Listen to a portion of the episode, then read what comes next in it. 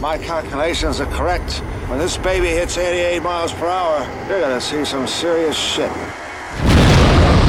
It's Geek Stuff TNG. What the fuck is a reboot? We're going to be rolling out a lot of new things. We're the stars of this piece of shit. Who are you? I am the sandwich. No one of consequence. You can find me on Xbox at Fat Dumbledore. You know what keeps going through my head? Where's my sandwich? I am Monty. Excellent. You're crushing my soul and giving me a headache at the same time. There'll be food and drink and ghosts. Show me what you got. Is it too late to say that I, I kind of don't care for Star Wars? You can say that and find your way out the door. the force is strong with this one. And I am Big Kev. Hail to the king, baby. Yo, that kid Monty is fired. I have a Mego Isis action figure. Ah, mighty Isis. And here we go.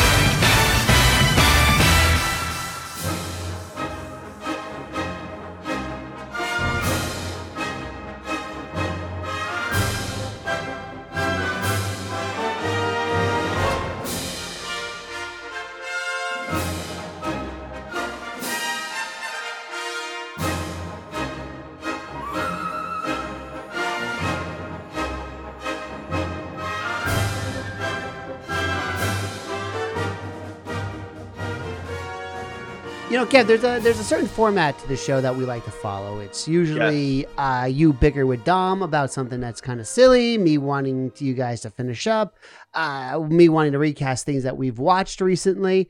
Um, but you know what? doing- I, I think we, we we need to press pause on that. We need to save all of our time Yes. because it's a uh, a special episode for a movie that we've seen.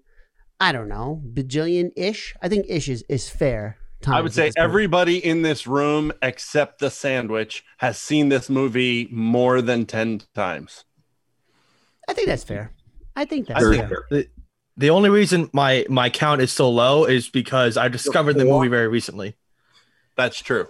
Well, you're a baby. That's okay. I mean, you don't. I, even I have am a youngin. You don't even have a 401k. We talked about this. All right. You know, it's all I'm right. working buddy. on that. Okay. Uh, so for the uh, the uninitiated, tonight's very special episode, and our very very special guests, Catherine Mary Stewart and Lance Guest from the incredible, legendary motion picture, The Last Starfighter. Woo! Hello, hello. Woo! There they are, looking lovely, both of them. Uh, thank Yes, you you? so much. Right at the top of the show, uh, guys, we're just gonna we're gonna plug our socials and stuff. But I want to thank you right out of the gate for joining us this evening. It is our absolute honor and pleasure to have you on Geek Stuff TNG. Uh, Mr. Nick, Yes, sir. Where can people reach this fine program? You know, it's so funny you say that, Kev, because, you know, first of all, they can reach us uh, over on the Patreon, patreon.com slash geekstufftng for just a buck a month. You can uh, chat video, uh, well, audio chat or text chat or whatever you want to do over on the Discord. For three Right. bucks a month, you get the show a day and a half early, which is usually Wednesday night, but minus this week, of course, with a sneak peek at the prep sheet. For $5, you get the weekend bonus show, which that sandwich Aces this week, my man. Aces this week. Sandwich's bonus show this week was his experience, his first experience with the Last Starfighter. How appropriate for today's Mhm. show. Um, along with some vintage episodes of Big Kev's Geek stuff. Ooh. And uh, for 10 bucks a month, you get the show live on Instagram, which again, this is just one of those days where the the content before the show actually starts or the content right after it starts is just going to be just as entertaining uh, as we as we just told our lovely guests actually before we started recording. So Now, now we weren't now we weren't broadcasting when uh, Lance and Catherine were sorting out their camera and light and position and everything. But I have to tell you, if you did not know what was going on, there would be questions. That's all. all I'm saying. There was a lot of discussion. There was a lot of there were terms used, and uh, Were there something. Uh, wow, that's an interesting interpretation. That's all I can say. All I'm saying. Obviously, we know where your mind's at. all I'm saying is that the uninitiated, the uninitiated who could not see because the camera was not on, might have thought a thing or two. That's all I'm saying. That's all I'm saying. Hey, you know, we're we're tight. Remember when they in London they they tried to get us to like talk about like you know, That stuff. yeah. Stuff. Our lips are You know, sealed for Wait, hold on. Yeah, I gotta I gotta erase something from my list. The London papers. Good. Remember they were so. Uh, like, Yeah, it yeah, was yeah. very funny. I Yeah. mean, you know, the British they they make know- a deal out of everything. You know, Lance and Catherine, we could spend our entire show today just talking about the last Starfighter. However, um, it would be wrong of us to ignore the work that you did before the last Starfighter. Or would it? a couple of projects that we want to talk about, and of course, because and because ladies are first, and because I only Torturing discovered this last night, so I haven't had a chance to see it yet. Um, Catherine, tell us about the apple. Oh, the Apple, a classic motion picture, you mean? I can't believe you haven't seen it like dozens of times, Oh, like the last Well, Starfighter. At this point, I've seen the trailer dozens of times. Uh, that's probably enough. I would first suggest getting out some nice hashish or uh, pot, whatever you want to call it. Molly, is that the same thing? You're asking me to not a little. It's a little different. Molly's a little a little different than your average uh, How would you know, there, Dom? Uh, Man? school. college uh, the class that i took anyway no uh, yeah the, the apple so i was a dancer in london I, I started out as a dancer when i graduated from high school i um, i um, decided to pursue my dance career. I, I was at a, in a company and everything in, in Canada in Edmonton, and um, I decided to to further it. So I moved to London and I studied at this place called the London Studio Center, that was.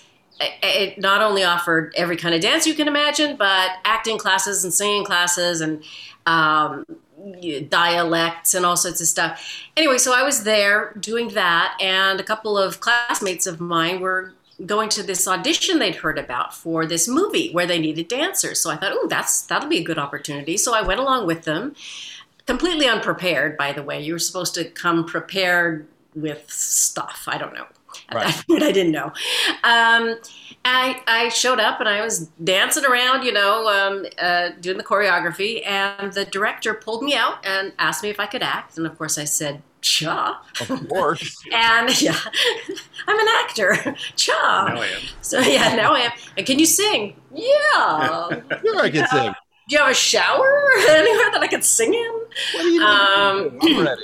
but no, I had studied that stuff, you know, previously, but I wasn't, you know, I, this professional singer by any stretch of the imagination. Anyway, he auditioned me, they auditioned me, and, and I landed the lead role in this futuristic rock musical called The Apple, loosely based on a sort of futuristic Adam and Eve kind of a story. And the future is 1994. Yes. As it says in the opening lines of the trailer, it's 1994 and the Woo! world is ruled by one power, That's the correct. apple. That's correct. Baby's arm holding it out. So yeah, that was my first foray into acting, and and I didn't know what I was doing, and but it was really fun, and we shot in Germany and Berlin before the wall was Clearly. down. That's how that's, That's how long ago it was. Clearly from the production design. Yeah. Clearly. That's when- and Hamburg and all this other stuff, and it was a Golan Globus thing for Cannon Films. It was Cannon. It was Cannon Films' first um, um, first movie, really, under the name of Cannon, and they were trying to break into the American film industry, and they thought this was a sure thing because there were a lot of other kind of, you know, disco-y sort of musicals going on at that time that were very popular.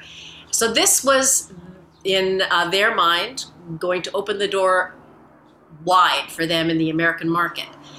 And I'm not sure that it did exactly, but you know, got me into the business. So I am now, without hyperbole, I am dying to see this movie. I oh have. Oh my god. God. You gotta It's see it. like you've taken the Rocky Horror Picture Show and Xanadu and I don't know, some sort of cocaine, and you have made the apple. That's what.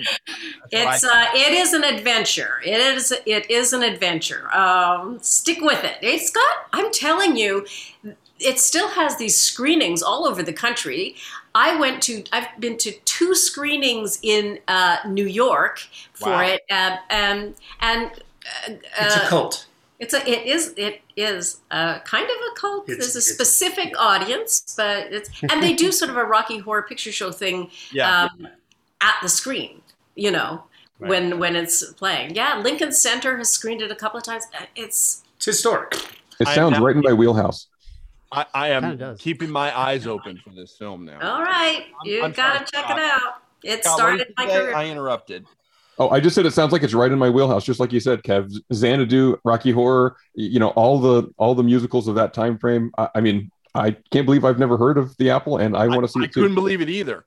It's, it's going to be a I geek like stuff uh, film night. We're gonna have to we're gonna have to watch this on a on a together. Yeah, yeah. And you have to understand the people that made the movie were big Israeli movie makers. But I, my theory is they had a little chip missing in, in terms of a, a sort of the, uh, the the theme that people were really going for in the United States. It's slightly different than maybe. Lance's Lance's face while you were paused Priceless. to answer that question was classic. I, Like, I mean, what's she gonna say?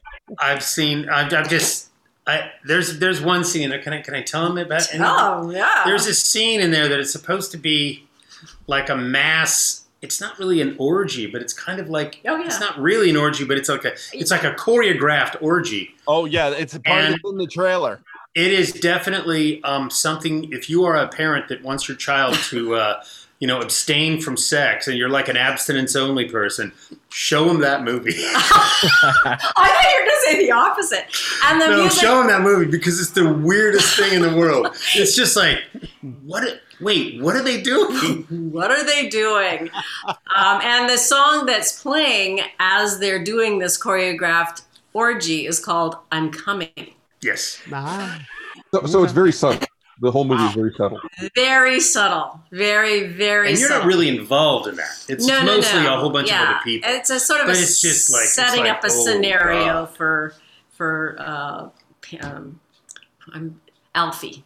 I'm trying to remember our names. Sexy My name as is a rusty Bibi. fender, you know.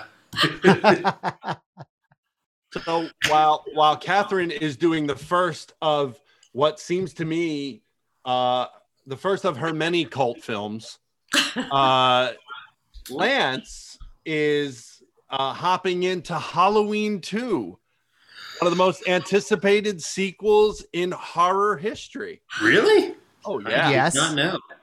Absolutely. I just, I, you know, I actually, my girlfriend at the time, Carrie, you know Carrie, Mhm. um, she, uh, she had seen Halloween. I had not seen Halloween, so I, I, I knew kind of what it was, but I was like, eh, okay. So I went in to read, and and they, they just kind of cast me. I, I was one. Of, I was like the second month I was auditioning, or second or third month I was auditioning, and uh, I went in and met Jamie Curtis, and you know, it was really it was I just I tell the same story, but I mean she was so funny because she in the movie she's very serious. You know, Laurie Strode is a very Mhm. serious, Very. introverted person. And Jamie Curtis is not an introverted person. She's like the biggest personality in the world. And she and she's really loads of fun. And it's just it was just funny, you know, because I you know, when I when I read with her, she was very serious, but in real life she's like totally the opposite. Do you do you still get people who uh, recognize and want to talk to you about Halloween too?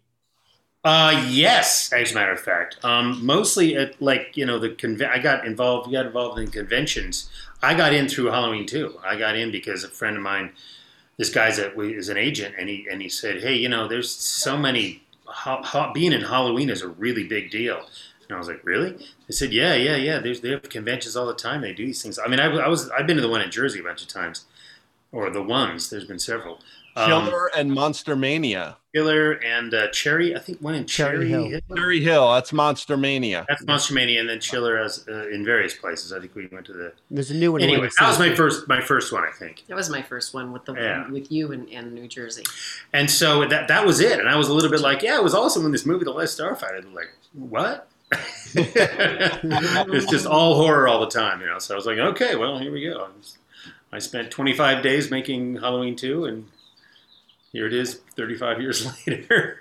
So now we are going to fast forward to 1984 or 83 or whenever you filmed it. You you uh, you, star in the Last Starfighter. So can you give us what was the genesis of? Uh, was it just another day, another read, uh, audition, that sort of thing?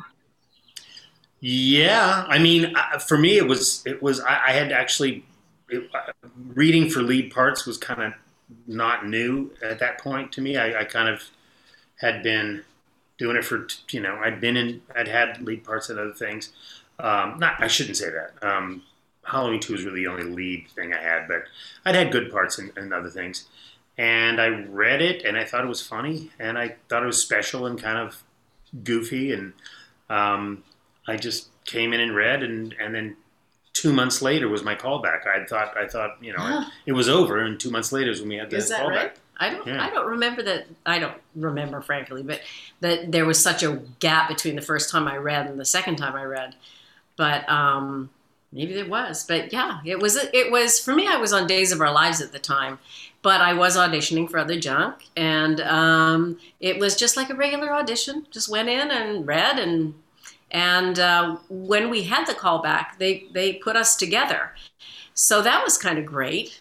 Um, Yeah. And that worked out. that worked out okay. We did okay with that. Um, yeah, we. I don't know. They they they hired us, so I guess we did something right. But uh, yeah, we had a. It, it was a nice. I remember the part of the audition anyway that uh, we sort of you were. You, he- he's a very he's a he's a an educated actor. I I got on this movie and all of a sudden I was an actor. So he was very serious about you know doing the lines and I remember you taking me out to the hallway to like practice so we could you know be prepared and I'm like okay. And then I remember also what they do. what the kids are doing.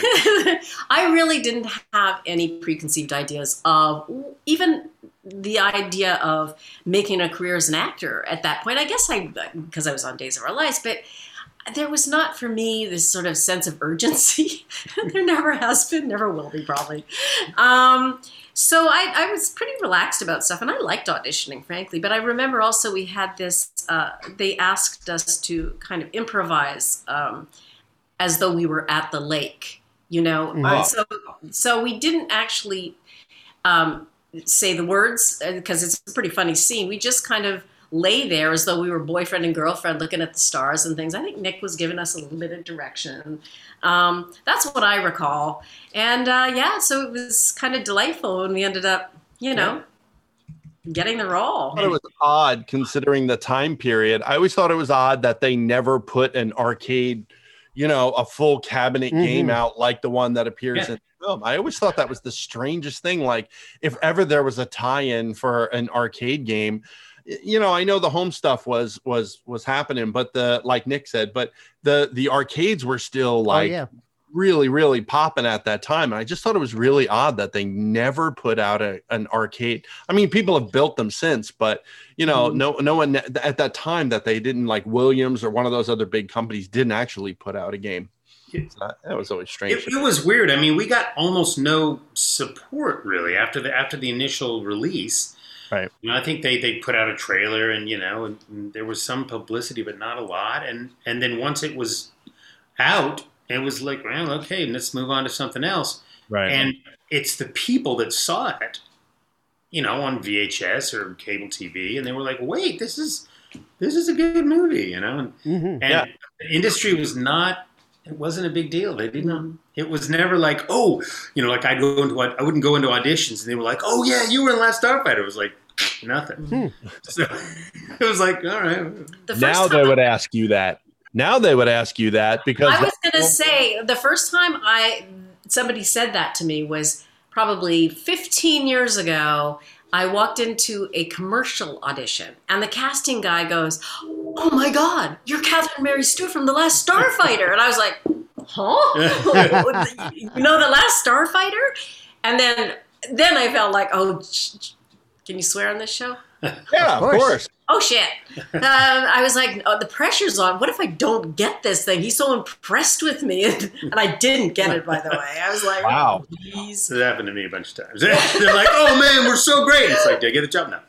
Uh, it's so humiliating. I can't tell you. I know, kind of sucks. on that same note, I, I, you know, Lance and I had a brief discussion about this the other day as well. You know, there was no in 1984 is a miracle, really. There's no merchandising. There was no toy line. There were prototypes made. I believe they were by the company Galoob, uh, and but they were never released. Uh, you know, I, I know that there's one one of these great books uh, that's out now, like the toys that time forgot or something like that. I believe they like them. Um, but you know, like it was just always shocking to me that you know that like they just kind of well it was out and it went and it didn't do as well as we like. Well maybe a toy line or maybe some more publicity or an arcade game or mm, something.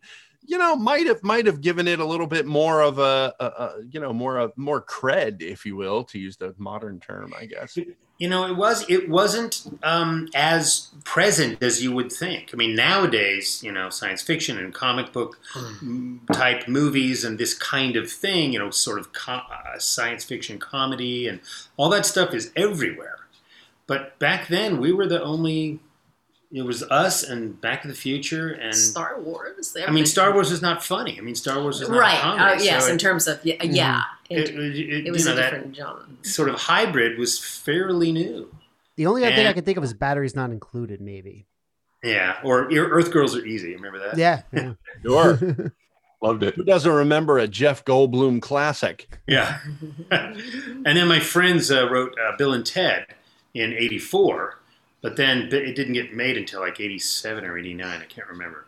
it was 87 and yeah it was in that era there So Um, it, was, it was it was a while later. But but in, that, in other words, that that world wasn't. We were kind of a, a, an oddball movie. Yeah. just a, po- a point of clarity for catherine um, catherine Well, thank you for clarifying something for me because I'm completely confused. No, go ahead. well, a point. Uh, uh, maybe I should say a point of clarity for our listeners from Catherine. You did. Uh, you did Days of Our Lives, 1982 into 1983, where you played Kayla Brady. but that was Kayla Brady before Patch, right? Before she Oh met. yes, well before I initiated Kayla Brady, I was the first Kayla Brady. Ah, okay. There you go. Roman was on there already, and then Bo came after me. Peter Reckell. That's correct. And uh, mother who worshipped this show like it was the other half of her life. So I, I I did see you in that time period on that program. I'm not ashamed to say. So oh, thank you. I, I take that as a compliment. Give your mom a big hug if, if she's still with us. I certainly will. yeah, yeah, for sure. I mean, the soap opera audience is like you know nothing else on the Yeah, my mother was like, "Did you hear what happened today?"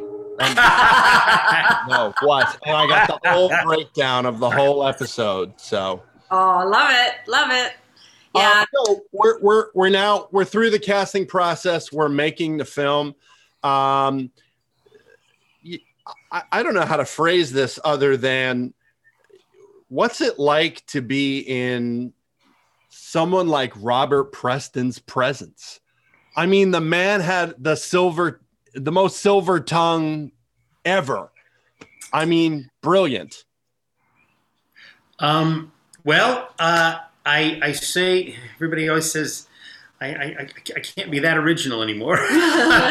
um, You say what you want to say. I have to say what, what, what the, the, thing that struck me the most was that he did not at all object to rehearsing with me thousands of times because I re, you know, we only got a couple times to get it and I really did not want to screw it up. And it was like, you had to make all the moments line up and you had to get it in two takes.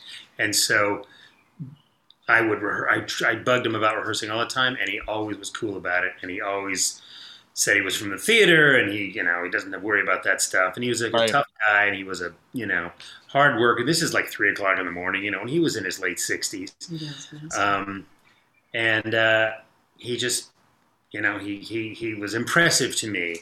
And I also had this weird thing where I, I had memorized, uh, when I was in high school, I had memorized Trouble in River City. And so I, you know, I could do that. I loved like doing that when I was a kid. We can do it So- later as a bonus feature if you want, because I have it memorized also. So Oh, there you go. All right.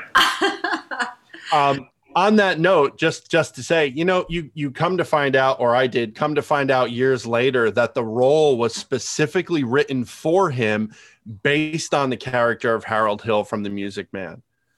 Uh, I I just found that phenomenal. And then when you look at it after you have that piece of knowledge in your head, you're like, "Yep, I see every bit of where what they were doing with that character and and how they based it on Harold Hill and." and Harold so Hill forth. in space. Yeah. That's right. Yeah, kind of.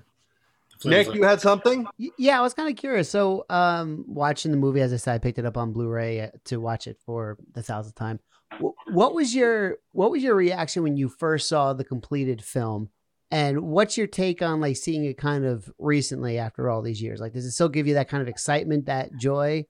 Um, uh, and, and are you still kind of happy with the finished product as is?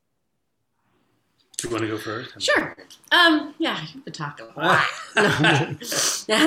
Um, I remember watching it and feeling like I could actually sit back and relax and watch it for the even the very first time, which is unusual. Usually, you're like, oh, very self-critical. Um, so that was kind of cool. And you know, as time goes on, it's it's. I, I just I I feel even I just have a, this warm fuzzy feeling about the whole thing because it was such a great experience and I was so young. I mean, I can really separate myself from it completely now because I'm really old.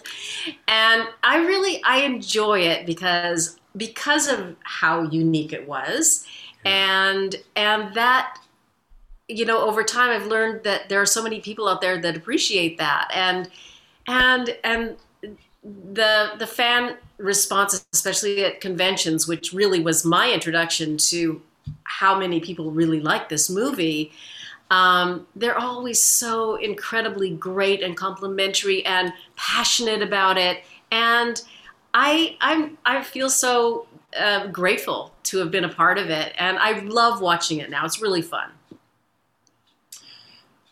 I have a very similar response, um, but it's actually a little more extreme in the beginning because the first cut I saw was when I was doing ADR. I ended up seeing most of the movie because Oh. they had it. You know, I was in most of the movie, and so I had all this replacement, and and it was all in black and white, and it was like missing scene here. You know, where the fights would happen. so it just it just didn't have. So I I, I kind of you know it wasn't the best way to see it. Uh, and then I saw it in Santa Fe, New Mexico. I saw the first time I saw it in the theaters was in this old, old theater in Santa Fe, New Mexico. It was a historic theater because it's in a building that's whatever 100 years old. And I don't know that they'd like updated the sound or anything, you know. So it was the sound was bad, and it was you know it was like an old building in an Yeah, old yeah. movie theater with old equipment. Oh no! And uh, and so I was like, okay, all right, excellent, you know. And then I came back and I saw the premiere, and, and that was a little better, but I was it was sort of surreal for me because it was the premiere of this movie I was in, and I'd never done that before. Yeah, and you he carried the movie. I mean, it was all about him. So Yeah. it's hard. That's harder to. I guess part of the reason that it was easy for me is because I'm just the girlfriend. He's carrying the whole thing. Well, I was also very self-critical. I was always Mm. really like, did I did I do what I wanted to do? Did I do it? And I have to say, I was happy that the the the intentional.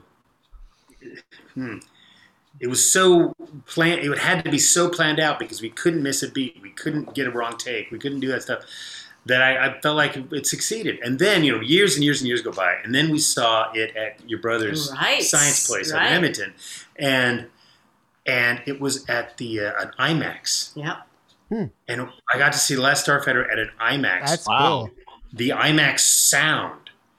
It was and it was unbelievable. unbelievable. There were so many things in there that I never heard. Right. Never heard before. And it was awesome. And that's when I was like, whoa. this and uh, uh, my experience of seeing that movie completely changed, and I just thought this is a great movie. yeah, yeah, And- that that was a whole different. and so then, luckily, I mean, that was right around. I mean, this was filming about eight years ago or seven years ago or something. Yeah, if that long even, but yeah, something like that. But it was really fun, and that's definitely the way to see this movie. Oh, that's, Um, that would be cool.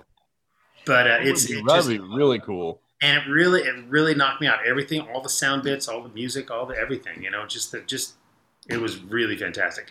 So I and then you know I meet so many people that are really nice and say how special it was, and it really makes me feel good because that's what we wanted it to be. We wanted it to be. We wanted somebody else to experience a movie the way we we did. You know, the way the ones that we like. So Wow, that's crazy. Um, now, except for us like telling Dom that uh, to do a, a special bonus episode on the movie, he found out about it that way. A lot of people found out about the Last Starfighter um, from uh, some books from Ernest Cline. He wrote uh, Ready Player One that Spielberg uh, did uh, as a movie uh, two or three years ago now at this point. Uh, and he came up with a sequel called Armada, which is almost, which is very similar to the plot of uh, the Last Starfighter. So um, as people of our generation kept saying, "Oh yeah, it's basically the Last Starfighter," that's how a lot of younger kids found out about it. Uh, I'm just curious if you guys heard of any kind of correlation between those Ernest Cline books, um, if it was passed on to you at, at all, and if you just had any kind of thoughts whatsoever. I did not. I was not aware that uh, that that. Uh, wait, actually, I think Jack told me. My son, he has that book, and I think he says that is there a re- there might be a reference to the Last Starfighter in that book. Is that In the Uh, second one, I think there is a reference. Yeah. Yeah, and, and like I said, Armada is very, very similar to the plot. Uh, I didn't. in I many mean, I didn't read Armada. I didn't read any of that stuff. But It's but not um, worth it. Not worth it. So the only thing I heard was that you know that Seth Rogen wanted to do that. You know, he's been wanting to, to do a Starfighter sequel, and Oh wow. and he did that Hulu show, and there was a Hulu. We'll get show. there. what? Oh, you'll get there. Oh, okay, okay. We'll get there. I'm a big Seth Rogen fan. I think he's really great. Isn't he Canadian? He's Canadian. He's from uh, he's from uh, Vancouver. Can- Vancouver. I got I got one question. I know I know I've been quiet the entire show, but I do have one question. All right. Uh, so, just for point of reference, when you guys filmed and Last Starfighter was released, you're my age, so I can't imagine what it's like releasing something that big like a film at that age. So I know you guys have been in Hollywood for a while now, but was that kind of like a big thing, being like leading roles, you know, in like a major f- film like this? Did that were you like mentally prepared for that at this point because you had been in Hollywood for a while, or was it still kind of like? Holy crap! I'm like a major part in like a an actual Hollywood film, not like some thing down at the uh, at the local theater. Well, uh, uh, from my perspective, I think you sort of touched on this earlier, but at that time, actors your age in LA, that they're the hot, you know, property. They they're working all the time, auditioning all the time. There was so much going on all the time, and it really was kind of a small movie. Um, so we just you know, completed this movie. We had a good time doing it. Uh, Lance and I got along great, and we've stayed friends all these years. Um, well, for the most part. um, there was just like a gap where we didn't see each other for a long time. But, but you know, um, but we were busy. We were just, you know, chugging out stuff. I went on to the Night of the Comet, and um, I was I had I, I hadn't finished up. I was just finishing up on Days of Our Lives, and you know, you finish a project and you just move on to the next one, and you really don't sort of think in terms of, oh, I wonder what's going to happen with this thing. And usually it is almost a year before it comes out anyway. So yeah, it, y you just don't think that way. Maybe a little bit when you actually see it when they premiere it, Yeah. but uh, at the time it was just a lovely project to work on.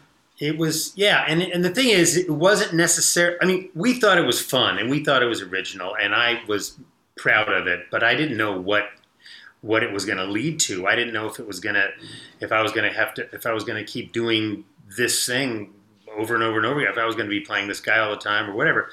Um, but it, it, it ended up not being like one of those movies that everybody wanted to be in. Remember when St. Elmo's Fire came out and mm-hmm. everybody wanted to be on St. Elmo's Fire? Mm-hmm. And it was just like, if you weren't in St. Elmo's Fire, then that means you're really uncool. And then it's like, I never even saw St. Elmo's Fire. That's the um, cool kid stable, St. Elmo's. Um, and Fire. and it was like the the buzz was they always had these certain movies had this buzz mm-hmm. and our movie did not our movie Yeah. had no buzz It was And it of the what were they called the Brat Pack at yeah, that time? yeah You know that and there, a lot of them are really good I That's like the, a the Breakfast those Club actors. kids. But I hope I hope you both learned a valuable lesson, and that was you should have done more public uh, drunken and drugged nonsense. well, I should have been carrying guns to airports and you know pushing girls Yeah. downstairs and you know You're right. I mean, and truly, I certainly I wasn't part of that scene at all. uh, yeah, I mean, we just. I had my like two beers at little parties and everything I would be like my But I think that's one of the reasons we were cast in it. As a matter of fact, it, from what I heard somewhere, is that they liked the fact that we weren't a part of that kind of brat pack sitch. So I think, but Mm-hmm. you know, they wanted to find somebody new and original, and so that was kind of cool. I think. yeah They did a great job. Thank you. Well, thanks. Thanks, sandwich. So, uh, with that, guys, we're going to pause our last Starfighter conversation here while we take our first break. Uh, and what, do, Nick, do you want to bring us to break? Oh, we're oh, you threw me for a curveball uh, uh, there, Sorry. Big Kev. Uh, we'll be right back. After these messages, we'll be right back.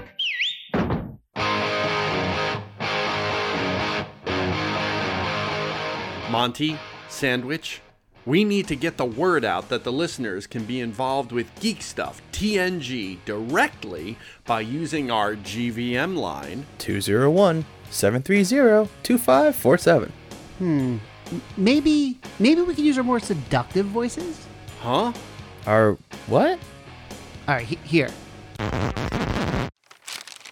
Let's try these lines in our most seductive voices. Hey there. We want you to be a part of Geek Stuff TNG with your questions and your hmm comments. Oh. That's right. We want you to tell us what's mm, on your mind. What we are doing that you like. So call us on the GVM line 201 730 2547 and you may hear yourself uh, on an upcoming episode of Geek Stuff TNG. Wow. Wow. What? Monty, are you sure this is safe? This store looks sort of very spooky. Sandwich, relax. The Graveyard Gallery is an amazing place and it has something for everybody. But, but but it's called the Graveyard Gallery. Sounds like they're into spooky stuff, and you know, I'm a very delicate person. Well, you're definitely right on both accounts. But it doesn't matter if you want collectibles as far back as the Cabinet of Dr. Caligari or something related to obscure movies that only diehards know about. There's something for everybody here. I, I, I mean, I do have to admit the the range of collectibles is pretty stellar and pretty creative. I'll be honest. They have a wide range in stock. It could be hot toys, prop replicas, statues. They got you, man. These clothes are something else too. Is that real blood on that shirt? Not on all of them, but they got hoodies, shirts, beanies. They even have stuff with Herman Munster, Dracula, and Red from that 70s show. Wow, dude, these handmade items are awesome. This heart's still beating. All right, put that back where you found it, okay? But the handmade items are some of my favorite things in the store. They have paintings, masks, dolls, and of course prints. You gotta have prints on your wall. Oh, uh, sorry, I didn't hear you. I was having a fascinating conversation with the gentleman over there who's a bat now, um, and he helped me pick out some great collectibles for me. It's all good, man. Don't worry about it. Did he show you the human skull in the cabinet brought to you by Dark Interiors? The what? Zoinks! He better be going to the ATM and then come back to buy a spine. The Graveyard Gallery at thegraveyardgallery.com and on Etsy, Instagram, as well as Facebook as The Graveyard Gallery. Go to them for one of a kind vintage pieces. New horror related items are in each week from big and small companies and one of a kind creations. the Graveyard Gallery. Spine sold separately. Hey, Geek Stuff listeners, it's West Coast Scott here. Did you know I do a podcast with my lovely wife? Say hi, Brittany. Hi. Tell them about our podcast. We do a weekly podcast where we talk about travel, conventions, Disneyland, and our growing family. It's called the Piecast because we got married on Pi Day, and it's available wherever you find your podcasts. You can also follow us on social media. At Pi Day Family. And my new Twitter handle is at Pi Day Scott. Check us out. Okay, here we go. I'm James Hatton. And I'm Podcast Rob. And we're the Something Something Cast. We're a pop culture podcast that chats about movies, comics, TV, music, video games, and a whole lot more. Check us out at our home at somethingcast.com and also on iTunes, Stitcher, Google Podcasts, and other fine podcatchers as well. Proud members of hashtag Podern Family and ACPN, the Art, Comedy, and Pop Culture Podcast Network. Build your own X-Wing. Luke Skywalker's legendary Red 5 starfighter from the Star Wars saga. The X-Wing is recreated in stunning detail in a massive 1 to 18 scale and comes complete with remote activated working lights, R2D2 motorized wings, removable hyperdrive opening cockpit, and a magazine full of fascinating facts, plus an amazing step-by-step assembly guide. You will also receive a free binder, power pack, and bookends model space. Bitch, what you don't know about me, I can just about squeeze in the Grand fucking Canyon. Hey, this is Kevin Smith, Big Kev's love slave. Did you know I always wanted to be a dancer in Vegas? And you're listening to Big Kev's Geek Stuff.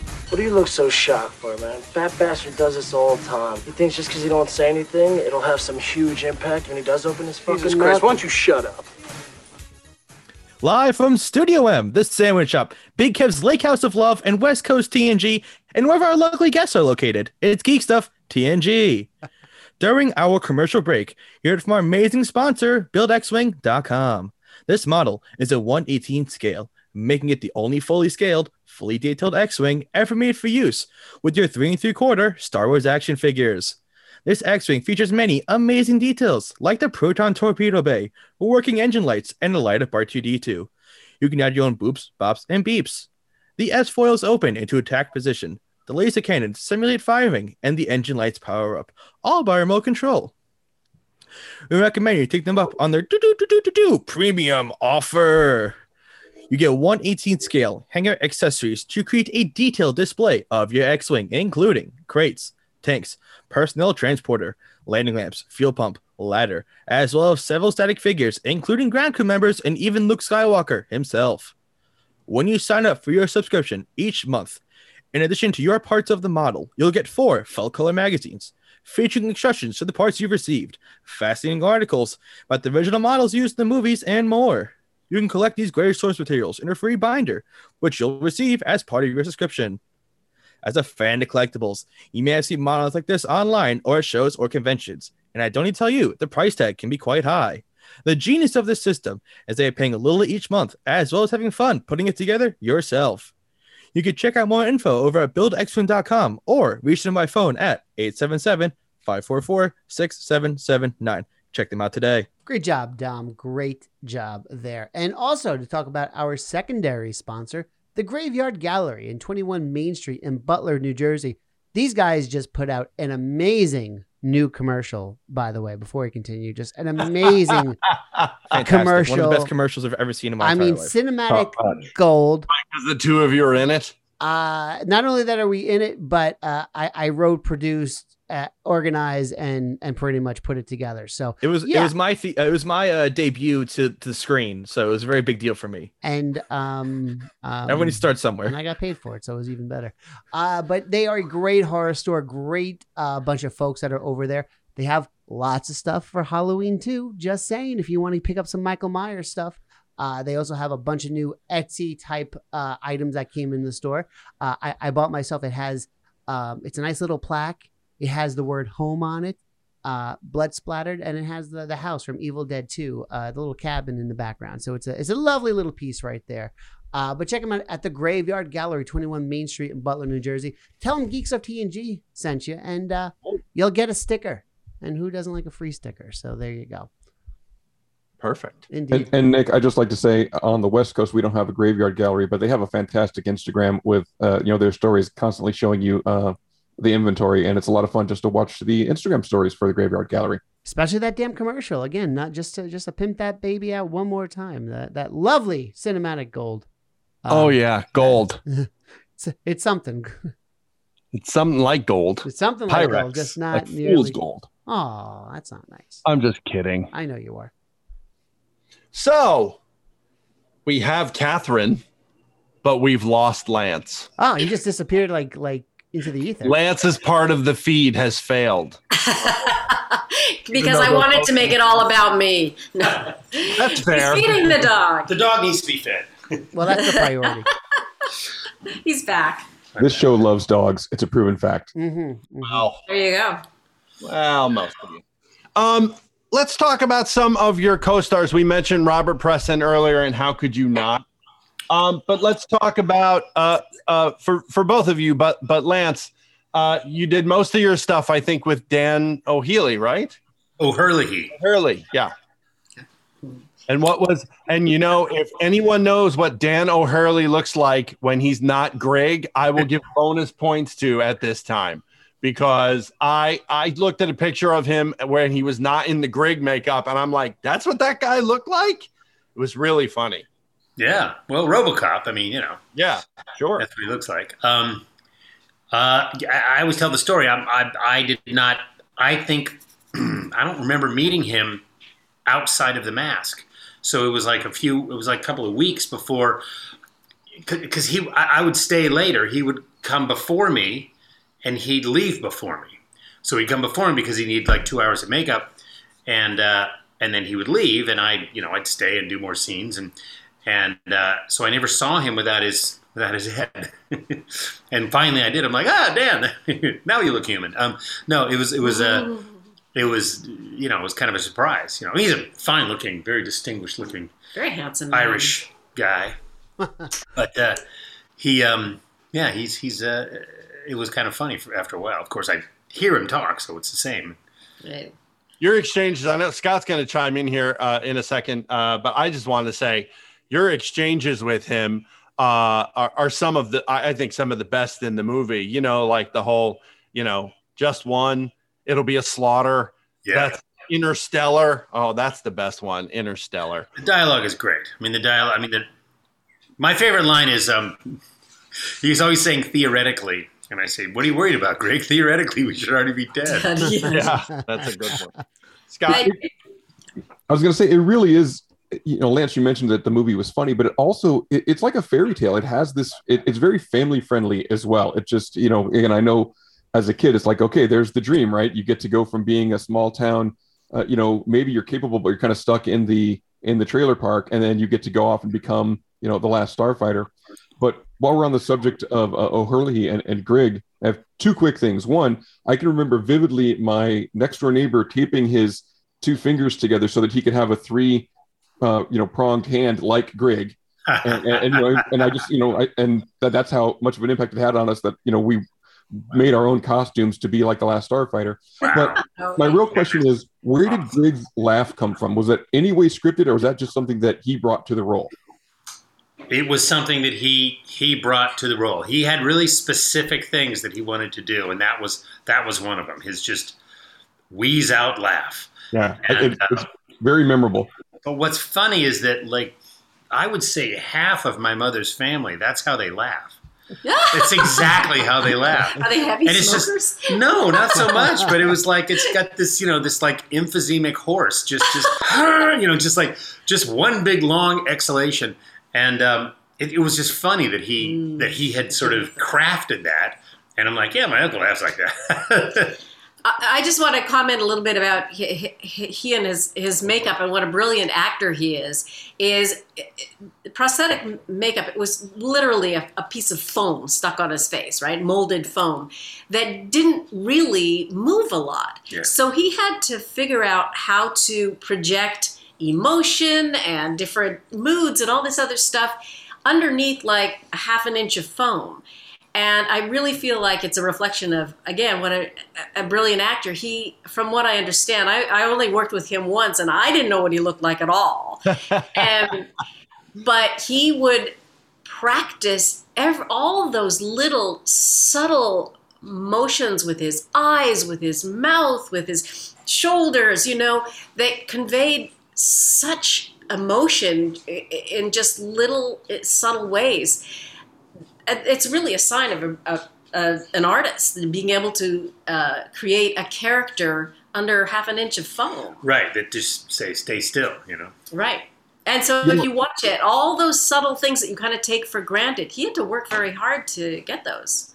Well, and also when you think about just over the course of this, you know, short time that we all have together in in the movie, you know, you you you care about Grig and you care about Centauri when Centauri, you know, spoiler alert, when Centauri when uh, when he passes away earlier in the movie, it, it it means something. Even though we really have only seen the character for a few minutes on the screen, they be, they are so immediately likable and relatable.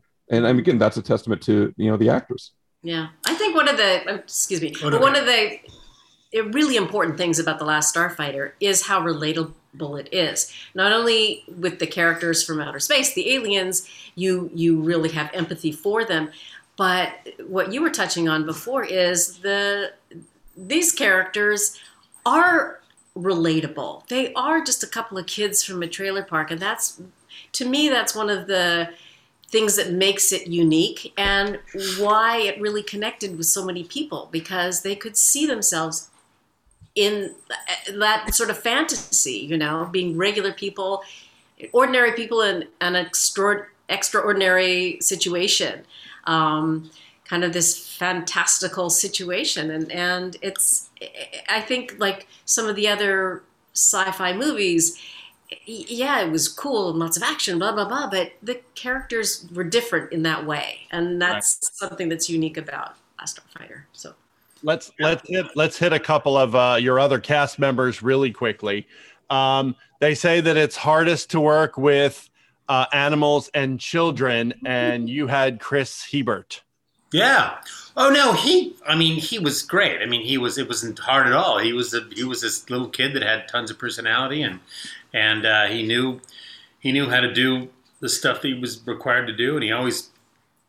I, to me, he really gave an extra. It's funny because he's kind of a he's kind of a, a shy guy. he's like sort of as, a as a grown up, in Orange County or something yeah, like yeah. As a grown up, he's he's sort of this kind of bookish kind of guy, but he Mm. but he was such a you know s- such a Gregarious kind of kid. scamp, sort of precocious little kid. Right. And and I, I think that part of the fact that he was just young and he just kind of was having a good time and taking it for granted. And I remember him saying, I'm going to try to win an Academy Award Ah. for this. You know, he was just had that naivete kind of thing. And but he was never full he wasn't like a professional kid actor No. having that kind of full of himself thing. He was just having a good time and and he had it, that's who he was really that that kid that you comes across that's who he was and the guy who I always credit with being sort of the the film's cheerleader uh, was Vernon Washington, who is another one who you did quite a bit with, Lance. Yeah, yeah, yeah. He uh, he was a theater actor. I remember we were having conversations about that. He um he was working on something. He played Otis. I didn't mention that, Yeah. but yeah. He uh, you know, and he he uh, he, he always he he sort of made he sort of made something out of every single one of his lines. Nothing was a nothing was a throwaway. He was like it's like he's casting a spell. You know, everything he he does when he gets up, he just just the way he delivers his lines, and he was he was very deliberate and very he didn't you know he never threw anything away. He always made the most out of his. but some of his lines were the most important they set the foundation Yeah. for the the theme of the movie you know grab on i'm Yeah, not really well he, done. he, he really had some prolific lines there that Yeah. really set the foundation for the story about how you know you're going through this turbulent time in your life as we all do as kids graduating from high school and what next and you're confused and maybe scared about what your future holds and he's encouraging him to you know follow your dreams and just go for it Yeah. um, which is what the you know ultimately the movie's about i think Yeah, yeah. True. And this one, this one's for both of you, but uh, uh, I, I probably a little bit more. I'll, I'll lean into Catherine for this one. Uh, Catherine, are you a Star Trek fan? I used to watch the early Star Trek Okay. back in the day. Back, yeah. Did you have a chance to talk to Granny Meg about her episodes of Star Trek? Wasn't she in the very first episode of Star Trek? He was in the first pilot with Jeffrey Hunter before there was a William Shatner. Wow. uh, Captain Pike. And when they came back and reused that footage in two episodes in the later series, she was in those as well as the Talosian uh, keeper uh, person.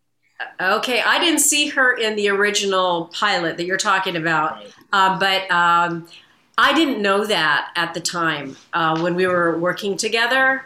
She was so great. She was so great. Um, but I I, I uh, found out later on that she was in like the yeah the pilot I episode. I guess He with was. William Shatner. Joe Yeah. Shat Joe, Joe Sargent directed the uh, pilot episode of Star Trek. Is that right? I Joe Sargent.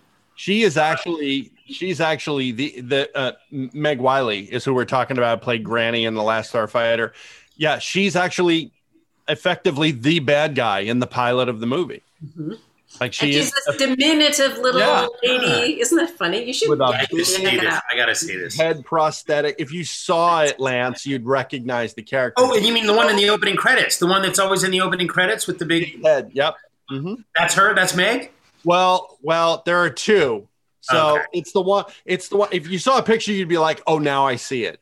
Uh, But you know, you'll you'll look it up. You'll see. it. Now. I planted that seed in your brain, and you'll want to see it. So, I thankfully, saw, I saw a lot of Trek myself. I was I was uh, you know that was that was a big deal at our at our house. I was really more of a Star Trek fan than a Star Wars fan when first Star Wars came out. I was a little, you know, although a lot of the Star Trek fans became Star Trek, Star Trek fans became Star Wars people, but true. I, I preferred the Gene Roddenberry and the, you know. Uh, just a quick word about the fact that the film is certainly one of the first to do full CGI sequences. And what was that like for you guys as well? I mean, to experience that sort of thing. Uh, you know, basically, we all we knew is that they'd never done it before, Right. and they were sort of cutting their teeth on this, and they were taking a big chance, and they didn't know what it was going to be, and so they had to make a, like a leap of faith, and they, uh, you know, they didn't pass that insecurity on to us at all, but they were like, well, we think it's going to look like this, and um, you know, it was, it was, it was the, you know, it was the first the first time they did that. The first time they have to develop all those programs and do all that Right. stuff. And if there was no Last Starfighter, there wouldn't be CGI. I mean, I yeah. mean, well, they probably would have eventually. they done would have eventually done it For for sure, the they, movie, but, they set the again foundation for that. But it was years before they. Yeah, I mean, it was years before they really got to use it because Right, it's- right. there was a five year gap of you know it was too slow. It was just it was not you know commercially viable. So they I just remember being blown away by it, uh, you know, on the big screen because it looked so real. You know, you look back at it now, and and it, it is clearly early CGI, but still, it, it's still because it was burned into my brain at, at a young age. It looks real, even even when I just watched it just now. I'm like, that's that's a, a real Gunstar, and it's flying through space, and it's amazing. yeah, it, it was it really was the beginning of everything that it is today. It was Yeah. really the first time, and uh, I didn't even know any of that was going on until the 25th anniversary screening of The Last Starfighter, where they had a whole panel of the technical guys. And I learned that, you know, it, right up to the last second, they were still trying to decide whether they'd use just regular special effects, you know, with the models and everything, Right. or if they were going to use CGI because and so these guys were working like 24-7 just creating these programs and and trying to get it done and and they were even saying that they decided you know they decided to go with that but they wished they'd had you know a lot more time because Yeah. there was it was so so new and um, yeah so uh, but I didn't even I didn't know any of this stuff but you were working on it all the time so I didn't know either. I didn't know until I found until I watched the uh, you know twenty year release or whatever, and all those guys, Jeff Oak and all those guys, um, were talking about talking it. Talking about it right And you know, it, it's it, I didn't realize how intense it was. I didn't realize how what a what a what a huge gamble it was, and what a. I Right. mean, I learned a lot. If I would recommend anybody that's watched this movie, if there's like tra- you know special features, definitely watch the It's really interesting. It's The, uh, fascinating. the sort of documentary on that, crossing the frontier. I think. Wha- One of the things I'm surprised about is that the that there's so many loyal like film guys who who you know talk about the Last Starfighter as being such an important film to them. What I'm surprised, what I'm always surprised by, is the fact that none of these entrepreneurial kind of guys have gone back in and redone as as they have with other movies. They've re- haven't redone the special effects with sort of modern sort of uh, computer graphics uh, uh, uh, you know tools at their disposal. You see some of these things where i've seen on youtube where the guys go in and they you know that we're gonna re we're gonna redo this scene from a movie and i'm just so surprised that last starfighter has not been touched in that regard yet or maybe i'm maybe i'm starting a seed now for somebody listening to the show who's gonna go back in and I've I've seen that, and I've seen a little of the comments, and, and a lot of a lot of people are kind of um, uh, they're sort of partial to yes the aesthetic of the bare bones early OG, you know, CGI. Right, exactly. you know, and they really they like that, and they're they're like, no, no, no, don't don't change it. I mean, Yeah, don't mess make with another it. movie where you can go do do do do do, you know, whatever, but. Right. but don't, don't change the original, you know. Don't Right. You don't need to change the original, just like when the, the special editions of Star Wars came out. It's like, no, I like it the way it was. There's no need to update it. You can't get I like those, it that you way. know, you, you can't get those uh, original Star Wars things that haven't been. Is that right? oh oh oh you can lance Oh, I know you can. I know you can. But it's a lot of bootlegging is involved. yes. Let's, let's call it bootleg. Sure. my son is my son is the educator on this. He my son tells me. I mean, he I get all my information from him. Got it. Got it. Uh, so uh, so we're gonna move. We're gonna move through your your your career past now. Last Starfighter has come and gone, and uh, we go off to do other things. Um, 1984 is still a great year uh, for Catherine because she does what is effectively her third cult film, Night of the Comet. That's right. And again, if you have never seen Night of the Comet, what rock are you living under? Get out. Hello. So tell us a little about the what's the genesis of Night of the Comet? Um, well, uh, uh, what?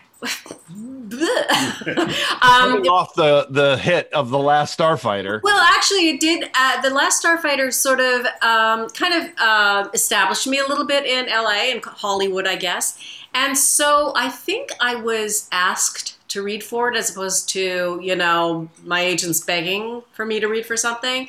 So I, I kind of was a step further along in the process when I auditioned for um, uh, the uh, Night of the Comet, and I read with a, a young woman who uh, was similar to me, sort of the dark eyebrows and brown hair and whatnot, and um, I think I started at that process. So I was already it was between me and another girl, and I'm not sure how far she had to go in, but I they were sort of thinking of me uh, originally, and and then. Um, and Kelly Maroney, who ended up playing my sister, was reading with this blonde, fair skinned person, you know. And so we were both really shocked and surprised when we were told that we got the role and we meet met up at um, the studio to do a little photo session. And it was like, oh, I did not expect that. Um, so it was a, a happy surprise. And she and I, um, you know, we got along really well as well. And uh, yeah, I think um, that comes across in the movie too. Definitely. Yeah. Scott. So I've got a question. Uh, Night of the Comet again, another one of those. I saw it in the theaters and loved it, and we just, I mean, saw it on VHS over and over again after that. So the movie starts with uh, the famous uh, DMK initials on the Tempest screen that uh, you know you have to work really hard to get all of those off so that your name is the only one on it, right? And That's the- correct. And then the movie ends with um, the character driving up in a you know Mercedes convertible and picking up your sister and driving off. And he says, and he- your sister says, "Oh, nice car." And he says, "Oh, thanks. I've got 23 of them." which Yeah. makes sense because you're in this uh, zombie apocalypse where there's no human beings left, so he can have all the cars that he wants. But then when he drives away, his initials are on the license plate. So my question is, was DMK just some rich kid that had 23 different Mercedes who happened to survive the apocalypse, or did he bring his license plate with him and put it on whatever car he was driving? I've been wondering about this since 1984. Oh my gosh. Well, I don't think anybody really thought about it. no, it was just like a little a joke at the end, you know, and and I'm I'm assuming that was actually uh, DMK. He wasn't necessarily rich before the apocalypse. He just, you know, probably went to a Mercedes dealership and he said, "Ah, right, I have twenty of them." But he obviously had been to that movie theater and been playing that game. He was my major competition. And if you'll notice at the end, uh, as they're driving off, um, I sort of, it's, it's pretty subtle, but I kind of go, oh, like, uh, because I recognize the initials, but I'm not sure where from, you know? So, um, yeah, I think that was very clever, actually. Yeah, It- it- I just a think Three classic moment. Kings owes a great debt to uh, Night of the Comet. Oh, there you go. Three Kings. Remember when they have all those Mercedes? Yeah. That's what it reminds me of. That's what it was. It was an homage. Yeah, yeah. That's it. They're all big NOTC. There are a lot of homages to both these movies, actually. But uh, and um, what's the ugh, the zombie series? I don't watch these things. The Walking things. Dead. The Walking Dead. Mhm. The guy that I in Night of the Comet, the guy that I fight in the alleyway and take off on the motorcycle. There's an homage to him in in that show. They Oh, have right? they have a zombie that's dressed up in exactly the same costume, and somebody told me about it, so I checked it out on you, uh, YouTube or something, and there he was, and I'm like. I'll be on the show. Anybody? Anybody? Yeah, I love them. I, I never watched the show because I, it's just not my kind of Oh, it's jam. great. But It's great. That's It would great. be fun to be Totally on great. it. God. It's totally great. I'm Ideal game. Ideal job. Yeah. The only problem is you got to shoot in Atlanta in the summertime. Yeah. That's the problem. And you're covered in like sticky. Dirty and sweat. Yeah, that's what they all talk It would be about. Lots of so much bugs fun. I actually auditioned for. I auditioned for a part that eventually went to Taylor Pruitt, Vince, big guy. Um, Oh, yeah. Yeah, Otis. Otis, Otis. I think. I auditioned for Otis, I remember. And I read the script. I'm like, what do I have to do to get on this, this show? This is such a great show. funny. Uh, so we're gonna we're gonna move forward now in time to 1987, and we're gonna switch over to uh, Lance, who does the the critically acclaimed uh, Jaws for the Revenge. The revenge is on who? um, uh, the Jaws the Revenge. Yes, Jaws 87. I'll, I'll, I'll be really quick. Jaws 87 was the original title. Um, I think from conception, uh, from Greenlight. I mean, I mean, no, if it's from Greenlight. It was from concept, the conception of the movie to like, let's do another Jaws movie. To actually opening night, I think was less than a year. Wow.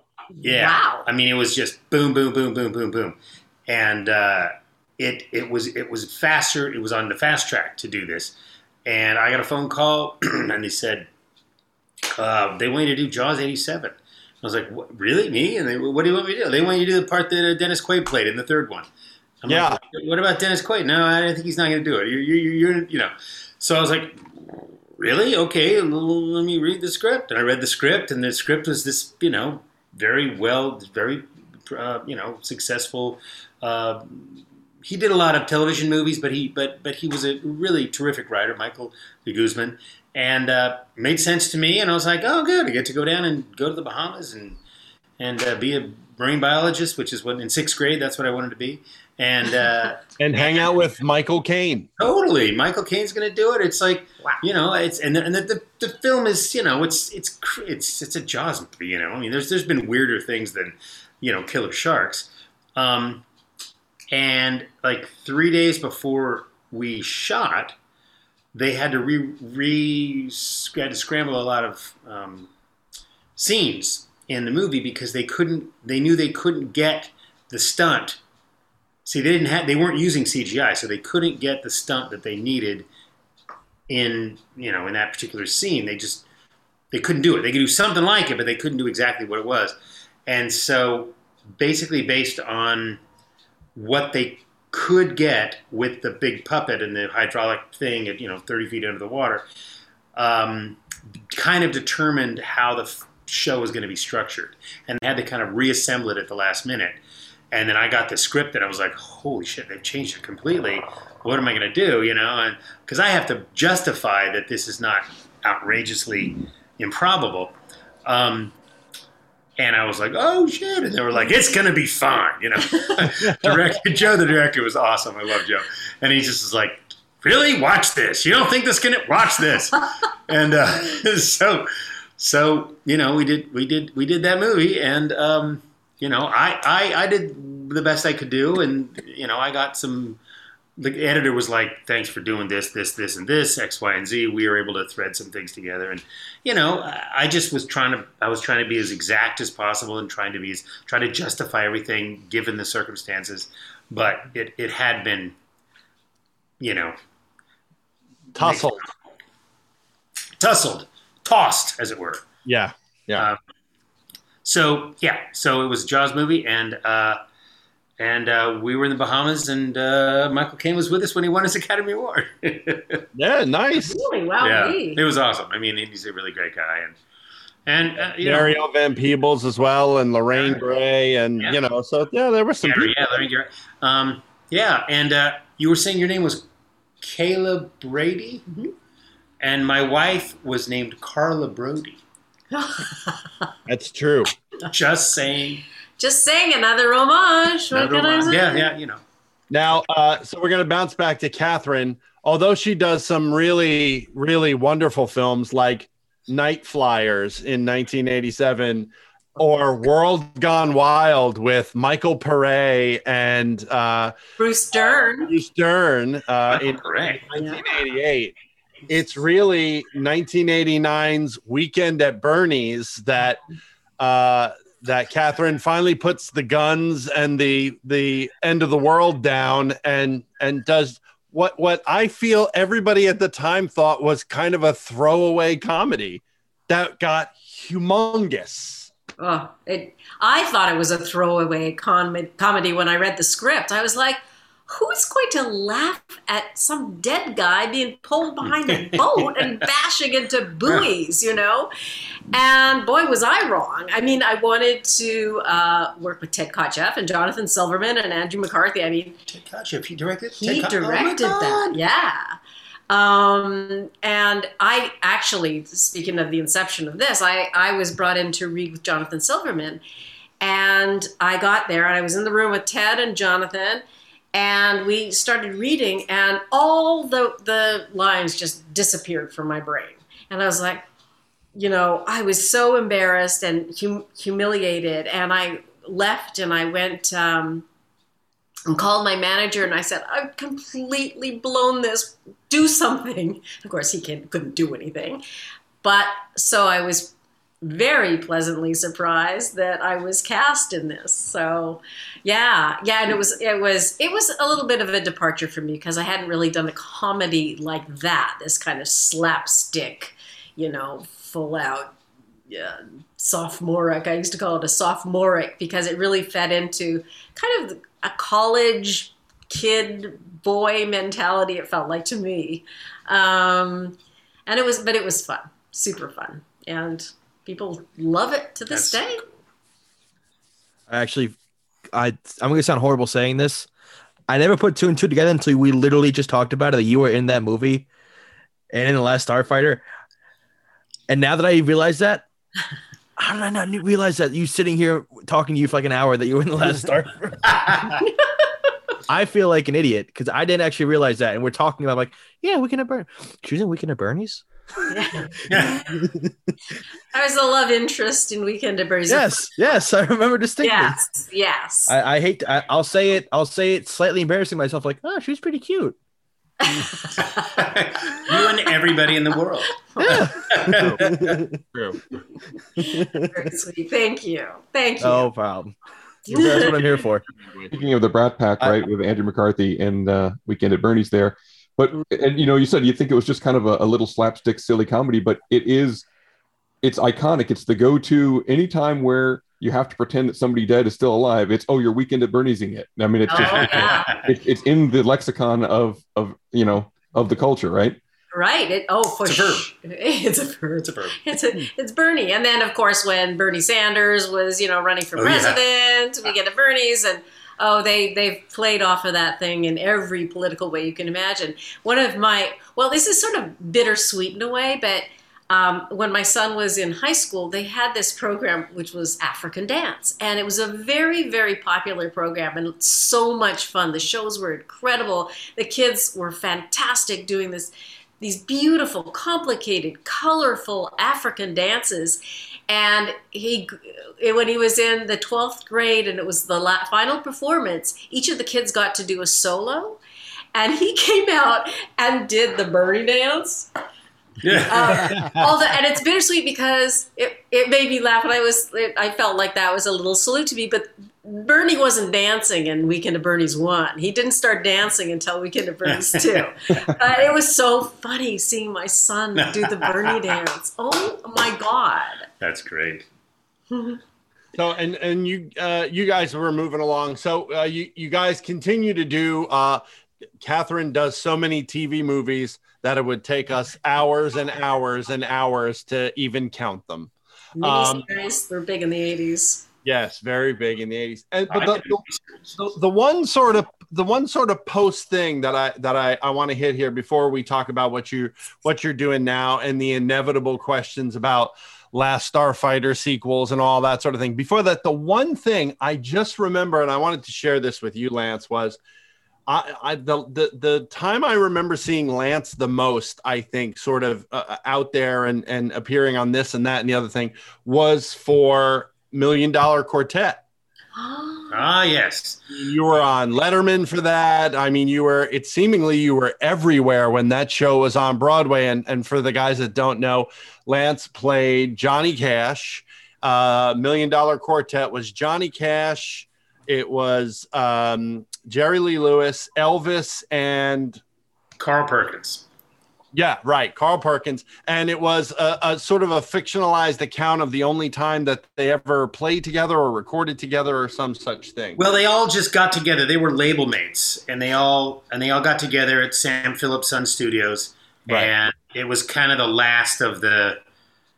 It was a bit of an end of the innocence. I mean, it was kind of the last of the time before they were huge stars. I mean, Elvis was a huge star, but because he was Elvis, he was still kind of the "Hey, Mr. Phillips, I just want to come say hi," you know, and uh, you know, so so so there was a there was a kind of a I don't know, kind of a, a jumping off point when rock stars became rock stars. These guys were just hillbillies who could play, you know, and uh, and could write, and they just had a great, you know, just a great little jam, and they had a little thing, and then and then of course it's all about Sam Phillips, sort of the genius of Sam Phillips. He was like the the Lee Strasberg of rock and roll, you know. He had this sort of sense of of pulling the soul out of singers and stuff, and so so they kind of you know went you kind of covered that as well. And then, you know, being a musical, we we got to sort of jukebox our way through, and everybody, you know, they sang all of John's great hits, and they sang Jerry Lee's great hits, and they sang Elvis's hits and Carl's hits. And so, if you didn't like, you know, if you didn't like Carl, you were a John fan. If you didn't like Jerry Lee, you were a Carl fan. Whatever it was. So everybody everybody got something, you know, because it's a bit of an all star, you know, show. But it was fun because we got to play our own, our own instruments and. Uh, you know, there was no band. We were the band, and uh, He's an incredible musician, by the way. that's nice of you to say. I don't You know about are. incredible, but I am a am a guitar picker. So Well, I, I'll you know I'll be honest with you. When I saw, first of all, what I heard, and then when I subsequently saw um, the performance, at least uh, you know in the in the ways to which I was able to see it, I wasn't able to see the show. I wish I had, um, but yeah, I was stunned. I, I I just I had no idea. You know, there's there's nothing in in your with respect. There's nothing in your previous CV that would indicate, well, he's going to go up on stage and he's going to do Johnny Cash and he's going to carry it off. So, bravo to you, sir. Thank you. I, I it was a total uh, luck. It was luck. It was a I'm a you know the first guy, the first record I ever had was Johnny Cash, and I just sort of learned how to sing. I wasn't like an impersonator or anything. I just kind of learned how to sing from the first record that I had, and and you know he's such a character. He has such Right. a you know, iconic voice, and uh, you know, I didn't. I mean, I was nine years old when I was doing it. I didn't have the voice when I was nine years old. But I, I ended up having it when I was older, and it just sort of fell into place, kind of by accident. It was literally the easiest thing I've ever done, the easiest job I've ever done.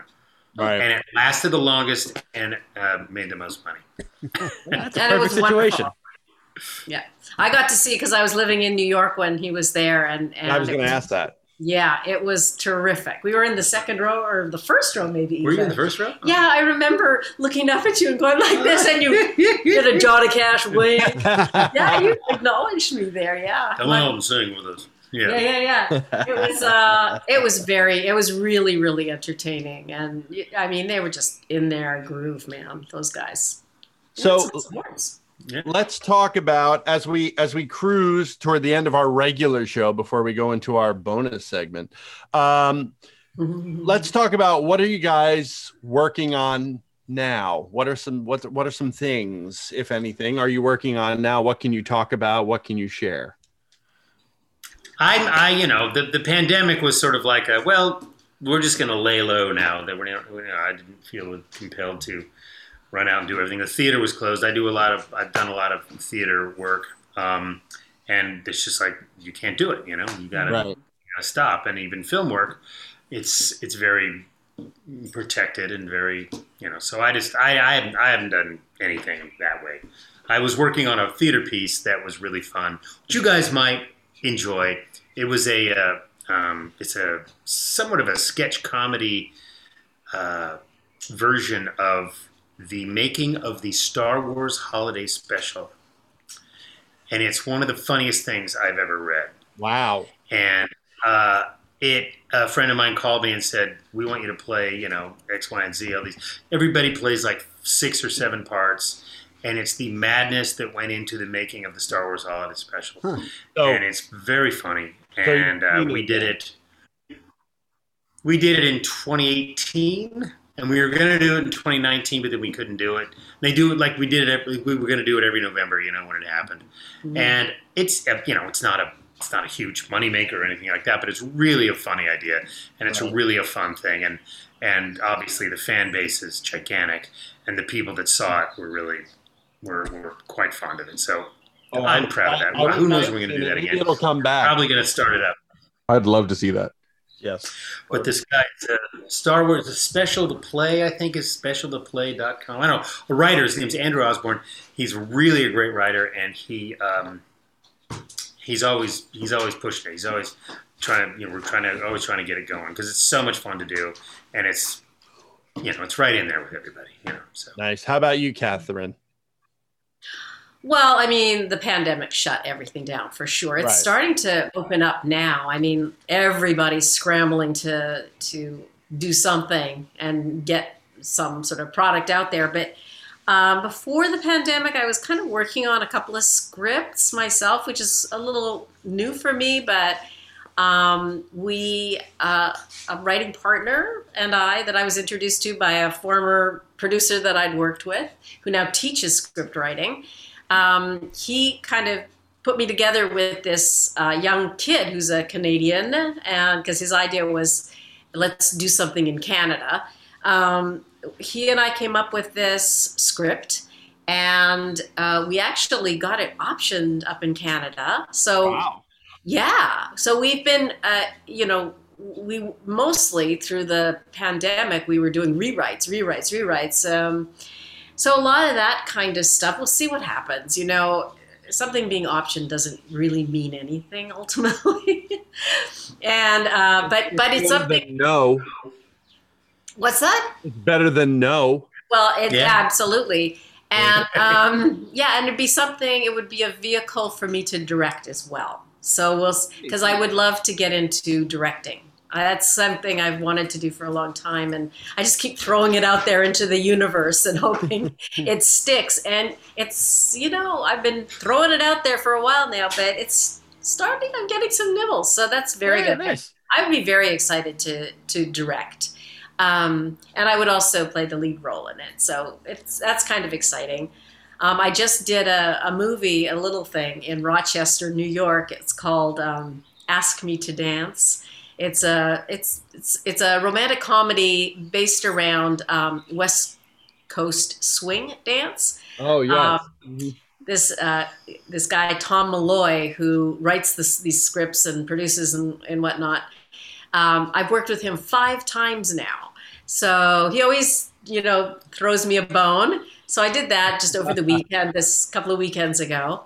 Um, yeah, so I feel like things are starting to pick up. Uh, this last weekend, I was in uh, Huntington Beach, California, uh, for a film festival where they they kind of it, uh, Night of the Comet opened it.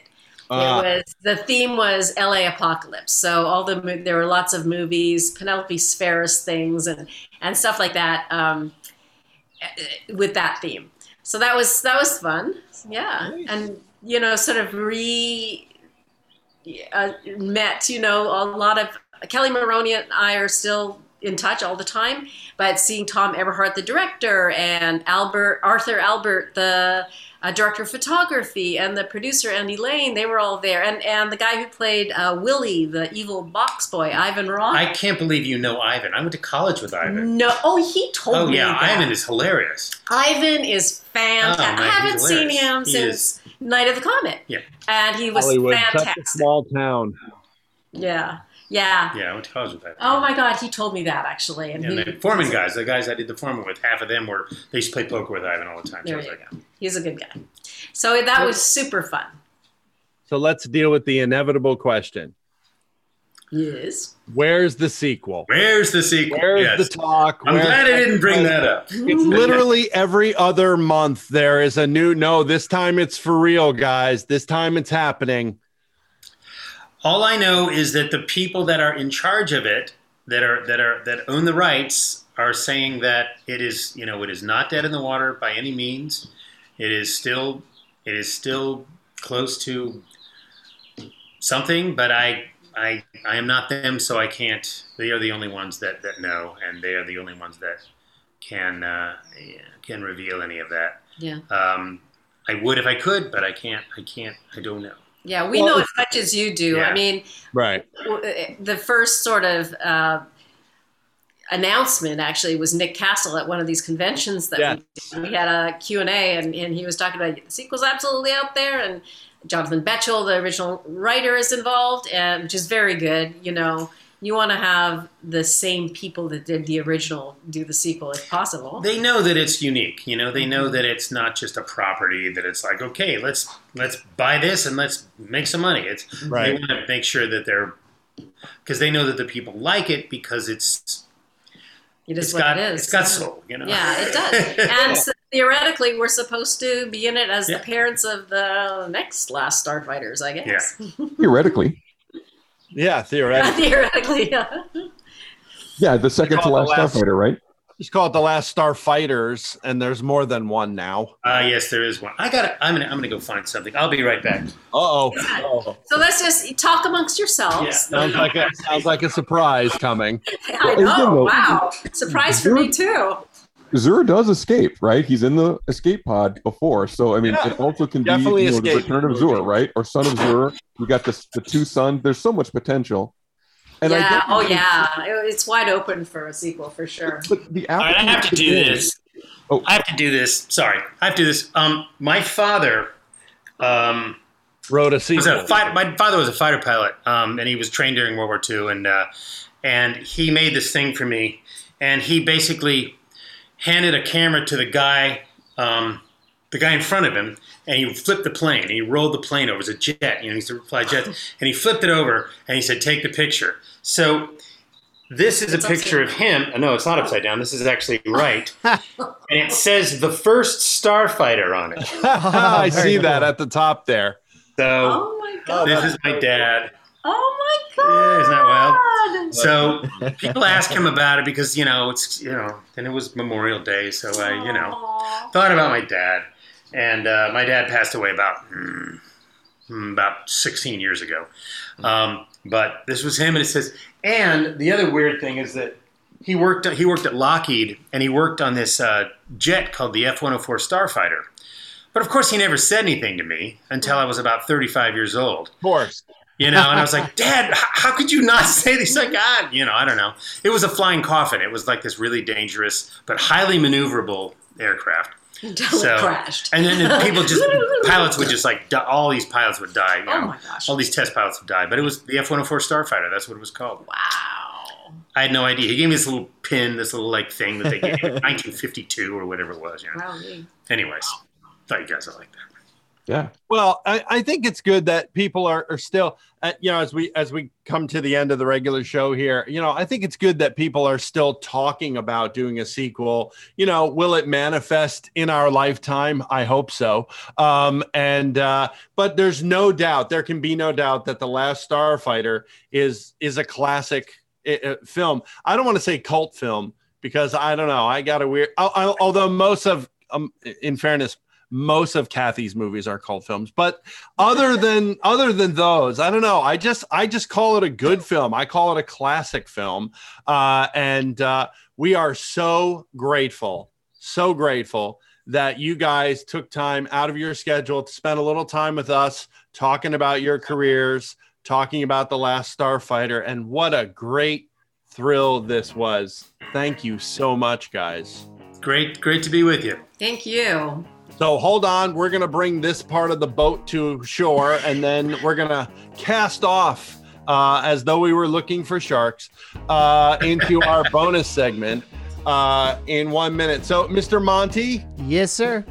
Are you ready to bring uh, this episode to a close? Let's bring this episode to a close by just mentioning uh, our contact information. You can reach us online at geekstufftng.com. You can check us out on the social medias the Instagram, the Facebook, and Twitters at geekstufftng, respectively. You can find me online as Monty's Mayhem, M O N T E S M A Y H E M. Uh, I'm on the Instagram, the Facebooks, the Snapchats, the YouTube, the Twitters, the Grubhubs, the Ubers. The, I'm all over the place. I'm just Everywhere, all I'm, of it. I'm on, I'm on a platform wherever you go. Uh, Big Kev. Uh, you can find me on the Xbox One Nation as Big Kev GS. Uh, otherwise, I am BK Geek Stuff everywhere else. Mr. Sandwich. You can find me on Xbox One and Instagram at Fat Dumbledore, F A T D O M B L E D O R E. Mr. Scott. And you can find me at Pi Day Scott on the Twitters and Pi Day Scott one on Instagram. That's P I D A Y S E O T T. I'm on some of that junk. Go ahead, Kathy and Bryn. Hit it. So most of it is Catherine Mary Stewart, whatever. Um, on Twitter, it's CMSALL at CMSALL. But if you hashtag Catherine Mary Stewart, I should come up. But yeah, everything else is Catherine Mary Stewart. And Lance is on none of it. I am avoid computers whenever possible. Um, I do have a Facebook that I talk to my high school friends and people that I knew from college, and some Don't give that out. Fans with. Yeah. Those are my those. Are, if, if if people friend me, and I don't really know who you are, I I can't. I only have people that I know. I have a public page. That's what it's for. So that's good for you, Lance. For I, you know, it. I'm the that's same. what I do. All right, I have both. you're good. That's, that's okay. Uh, and with that, Mr. Mayhem, Mr. Sandwich, and Mr. Scott, as well as our incredible guest, Lance Guest, and our other incredible guest, Catherine Mary Stewart, uh, we want to bring this episode of Geek Stuff TNG, episode 638, the one we really didn't name. No. Huh. I wonder. I wonder what we'll what we're gonna name it. It, though, it could be literally anything. It could literally be anything. Yeah. So many We'll do it in post. We could do it in post. With We'll that, do it later. What's that? We'll do it later. We'll do it later. With that, uh, we will bring this episode to a close the way we end some episodes by saying, Good night, OG. Wherever you are. And on that note, we cue the music.